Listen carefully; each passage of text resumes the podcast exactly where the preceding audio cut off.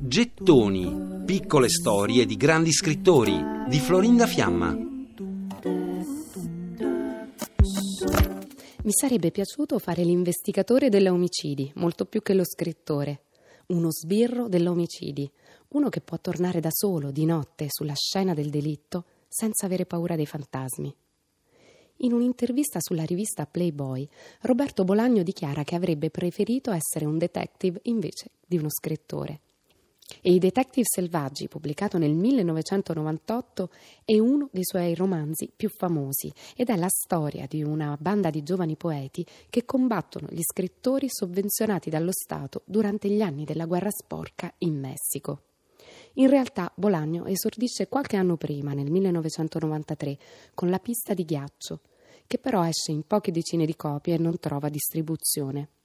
Ma il riconoscimento della critica e del pubblico gli arriva proprio con i Detective Selvaggi, quando Bolagno diventa il primo scrittore cileno a ottenere l'Herald, un prestigioso premio dedicato alla letteratura latinoamericana. Roberto da adolescente è un lettore appassionato, resta chiuso per ore in una biblioteca pubblica di Città del Messico e poi fa un incontro che gli cambia la vita. Nei primi anni 70 al Caffè de La Habana conosce Mario Santiago Papaschiaro, un poeta messicano. I due diventano inseparabili. Insieme fondano il movimento poetico infrarealista, chiamato anche Dada la Messicana, che si forma dopo alcune accese riunioni con altri intellettuali e vuole proporre un'alternativa di avanguardia contro la casta letteraria messicana, che in quel periodo veniva incarnata dal poeta Octavio Paz. Gli infrarealisti, però, sono destinati a durare poco. Nel giro di qualche anno la fiamma del movimento si spegne e in particolare si spegne una sera del 1977 in una stazione ferroviaria, quella di Port Boundre, vicino a Perpignan. Bolagno e Mario Santiago decidono che il movimento è finito, ma non la loro amicizia. Quell'anno Bolagno emigra in Spagna, va in Catalogna, dove si è trasferita sua madre, e dopo la partenza per l'Europa in Messico non torna più.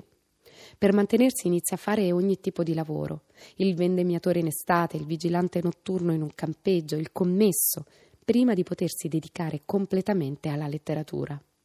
Scrive in modo sempre più assiduo e racconta che partecipa a tutti i concorsi per sbarcare il lunario e vincere qualche premio. Vive di quello prima di diventare un autore di culto, cosa che avverrà proprio con i Detective Selvaggi, il romanzo premiato e lodato, i cui protagonisti sono Arturo Belagno e Ulysses Lima, alter ego del suo migliore amico, il poeta Mario Santiago, al quale tanti anni dopo Roberto Bolagno invia una lettera. Sto con le finestre aperte, Fuori piove, una tormenta d'estate, lampi, tuoni. Come sta il Messico? Come stanno le strade del Messico? Il mio fantasma e gli amici invisibili. Quando miglioreranno le mie finanze, apparirò a casa tua una notte qualsiasi, e se no fa lo stesso. Il tratto che abbiamo percorso insieme in qualche modo è storia e rimane. Voglio dire, sospetto, intuisco che è ancora vivo, in mezzo all'oscurità, ma vivo e ancora, chi lo avrebbe detto, sfidante. Bene, non diamoci troppe arie. Sto scrivendo un romanzo dove tu ti chiami Ulysses Lima. Il romanzo si chiama I Detective Selvaggi. Un forte abbraccio, Roberto. Per una sorte ironica e crudele, questa lettera è stata inviata da Barcellona, da Bolagno, poco prima che Santiago morisse in un incidente stradale il 10 gennaio del 1998, anno in cui vengono pubblicati i Detective Selvaggi. Mario Santiago non fa in tempo a leggere nemmeno le bozze del romanzo che il suo grande amico Roberto Bolagno aveva scritto, ispirandosi a loro due. Per riascoltare e scaricare in podcast gettoni.rai.it